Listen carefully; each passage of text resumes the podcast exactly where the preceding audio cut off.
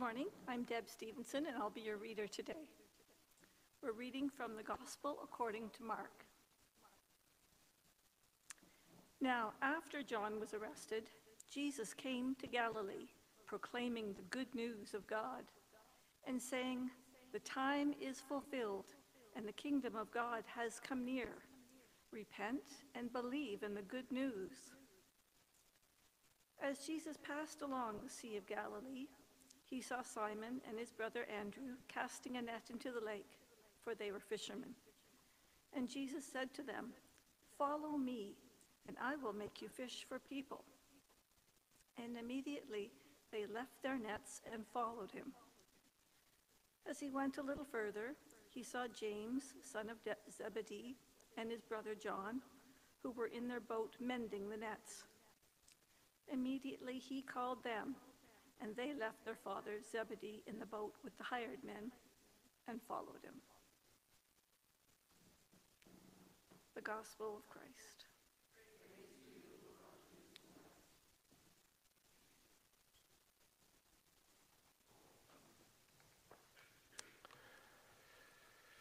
Let us pray.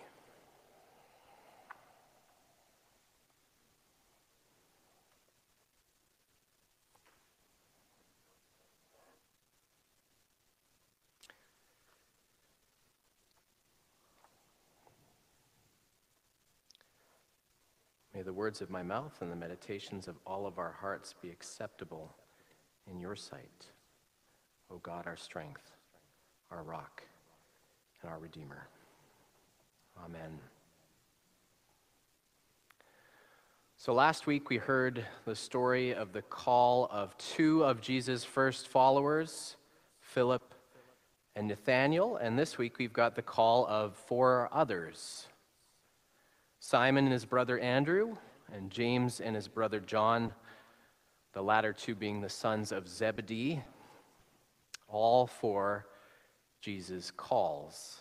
They drop everything Immediately, it says, they sign up, they hit the streets, following in the footsteps of Jesus, this rather strange Savior. Now, it may not sound like it when you first hear it, but this story is somewhat astonishing. It's astonishing. And the astonishing thing is this you'll notice that all four of these fellows, who Jesus calls as his disciples, his first followers, they are fishermen. They're fishermen. They catch fish, they eat fish, and they sell fish for a living. Now, what's so astonishing about that? I mean, it's kind of the opposite of astonishing. Truth is that any rabbi worth his salt probably would have searched high and low for the best scripture scholars and the most learned, decisive leaders. But first place Jesus goes looking isn't Harvard or McGill. It's not Silicon Valley, Bay Street, or Wall Street. He doesn't even search the alumni directory at the Vancouver School of Theology for folks with a Master of Divinity degree like me. Rather disappointing, isn't it?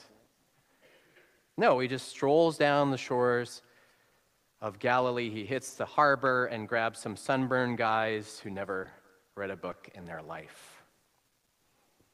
They're dragging some nets in from the sea, calloused hands, giving it all they've got. And there's Jesus. You, you, you, and you. You're with me, disciples. Follow me, and I'll teach you a whole new trade. You'll be fishing for people instead, he says. It's astonishing. Now, think of it this way one day, Jesus strolls into Courtenay. Excitedly, we set out a parade route. First stop is a gathering of pastors at St. George's. City Hall's on there. They want to give him the king at the key of the city. Uh, there's doctors and administrators at the hospital, instructors at the college, school district barbecue, and the Chamber of Commerce banquet at the Crown Isle Clubhouse. But Jesus skips it all and he just strolls down the commercial part of Cliffe Avenue instead. 70 year old greeter at the doorway to Walmart. Follow me. You, come on. Young Pakistani woman leaning over a sink in the basement of the Ocean View long term care facility. Follow me, he says. High school dropout in grease covered overalls taking a smoke break behind a garage. You too, you, you, you, and you, you're all my students now. Follow me, and I'll show you to do exactly as I do. I mean, the thing is, if you're going to put together a movement, you'll want the most competent, the most well read, the most skilled, influential, well formed that society has to offer. But rather than making his way up to the mansion on the hill, Jesus rambles down to the docks. First, he calls fishermen, the least equipped and least expected, he calls first. The astonishing thing is that Jesus' first choice of recruits are the least astonishing people to begin with. You know, it's fishermen first with Jesus.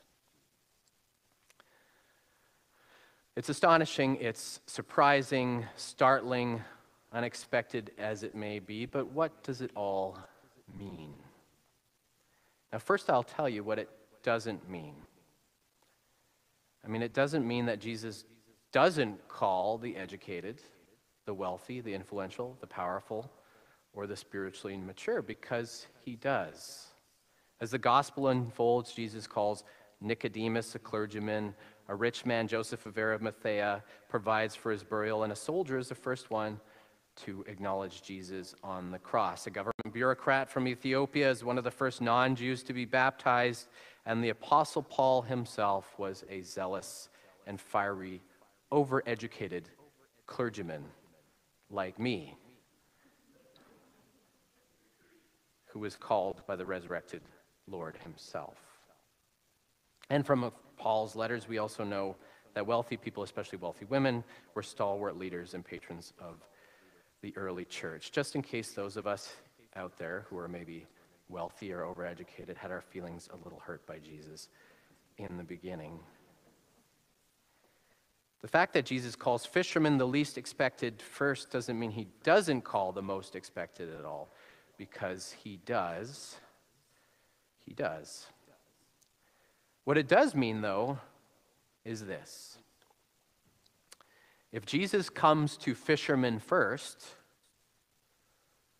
if he comes first to the uneducated and the unspiritual, it means that God shows no partiality, that there are no prerequisites of any kind to earn or obtain the favor, the, pre- the power, or the presence of God. If he comes to the less wealthy and the least influential first, well, it means that he can come to anyone. He can come to anyone. The call of God is universal. It's universal and it's egalitarian. It's pure grace, regardless of class or culture, regardless of race, regardless of gender, of sexual orientation, regardless of wealth, piety, or accomplishment. Jesus comes to fishermen first because if he can come to fishermen, then he can come to anybody to anyone and everyone. Anyone at all. That's why Jesus comes to fishermen first. Is a fisherman's friend?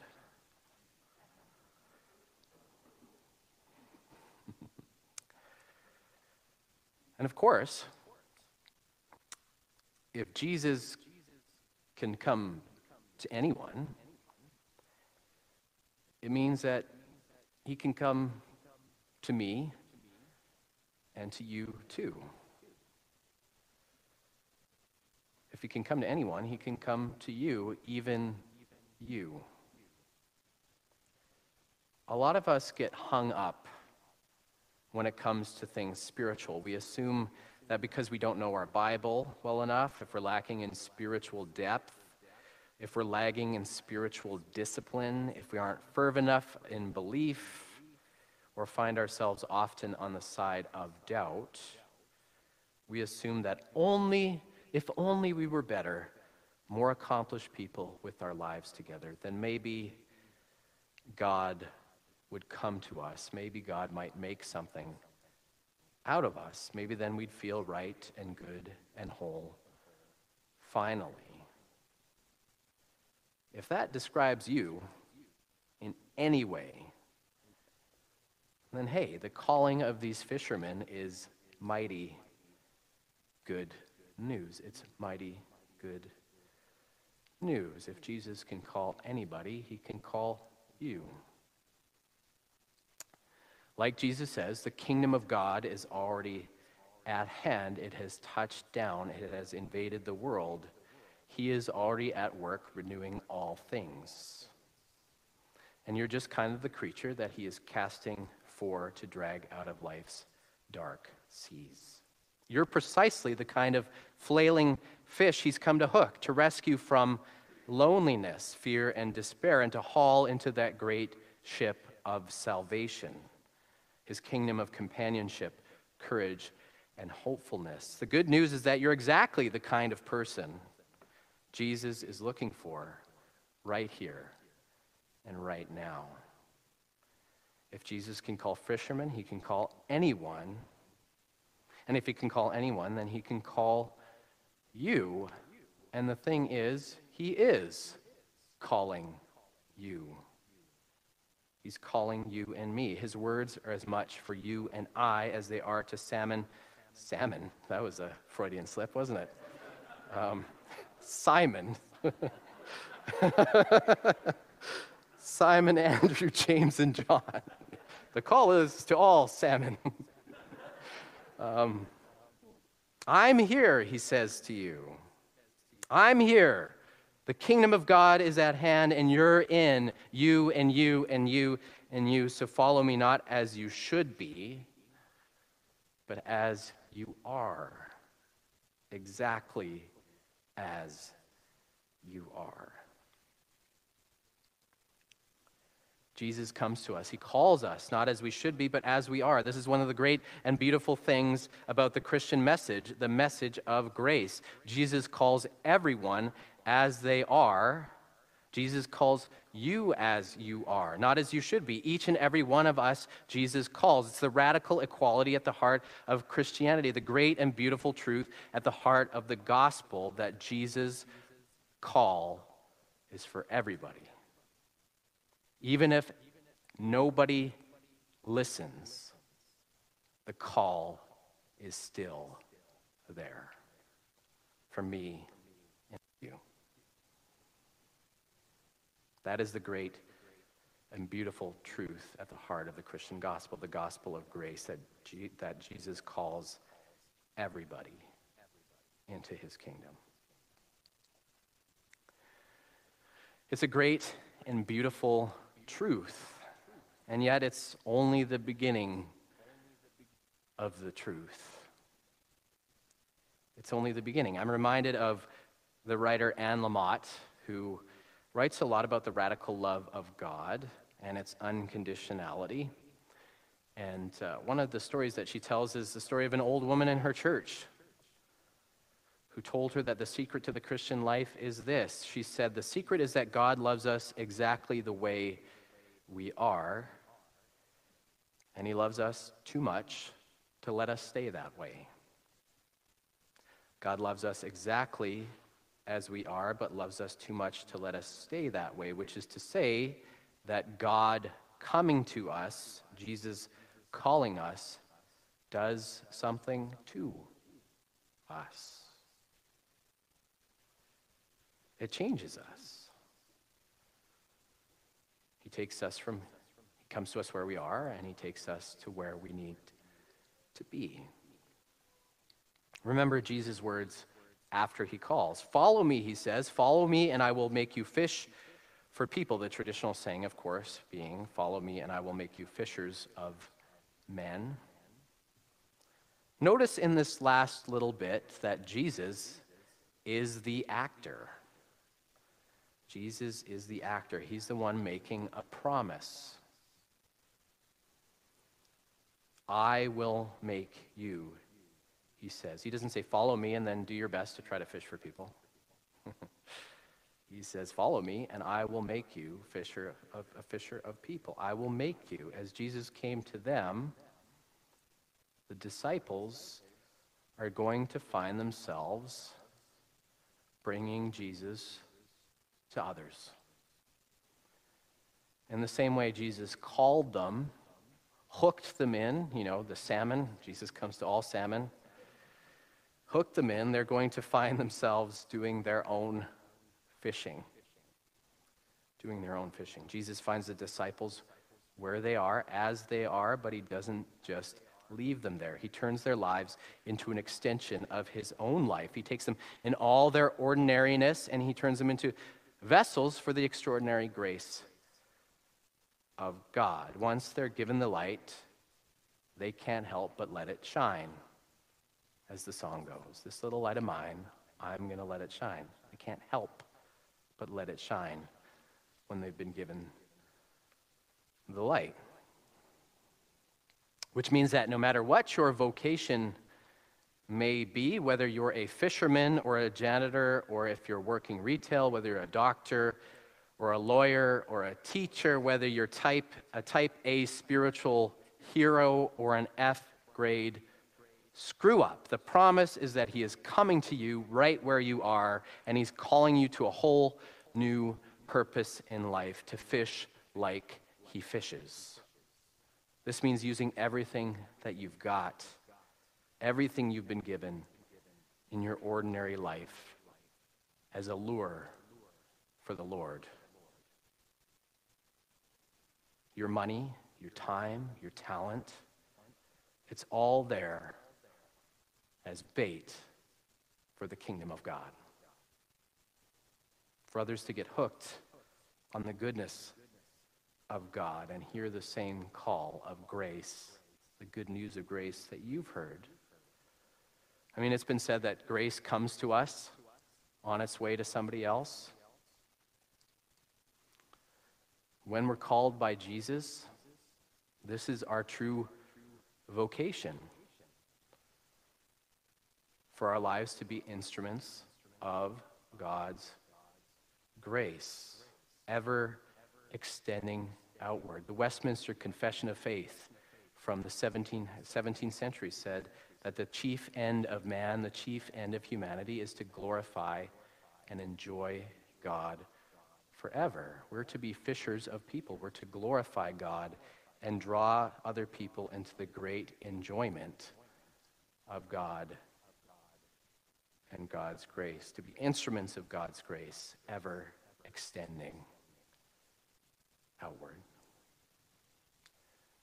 Because if Jesus comes to fishermen first, it means he can come to anybody. And if he can come to anybody, it means he can come to you, and it means he can come to your neighbor. He can, and he is, like a fisherman casting his net deep and wide over creation. Jesus is calling you into his kingdom, pulling you out of death and into life. And when you found yourself caught, soon enough you'll find yourself fishing too. Follow me, Jesus says, and I'll make you fish for people. Follow him, and he will if you let him. I offer this to you in the name of the Father, and the Son, and the Holy Spirit. Amen.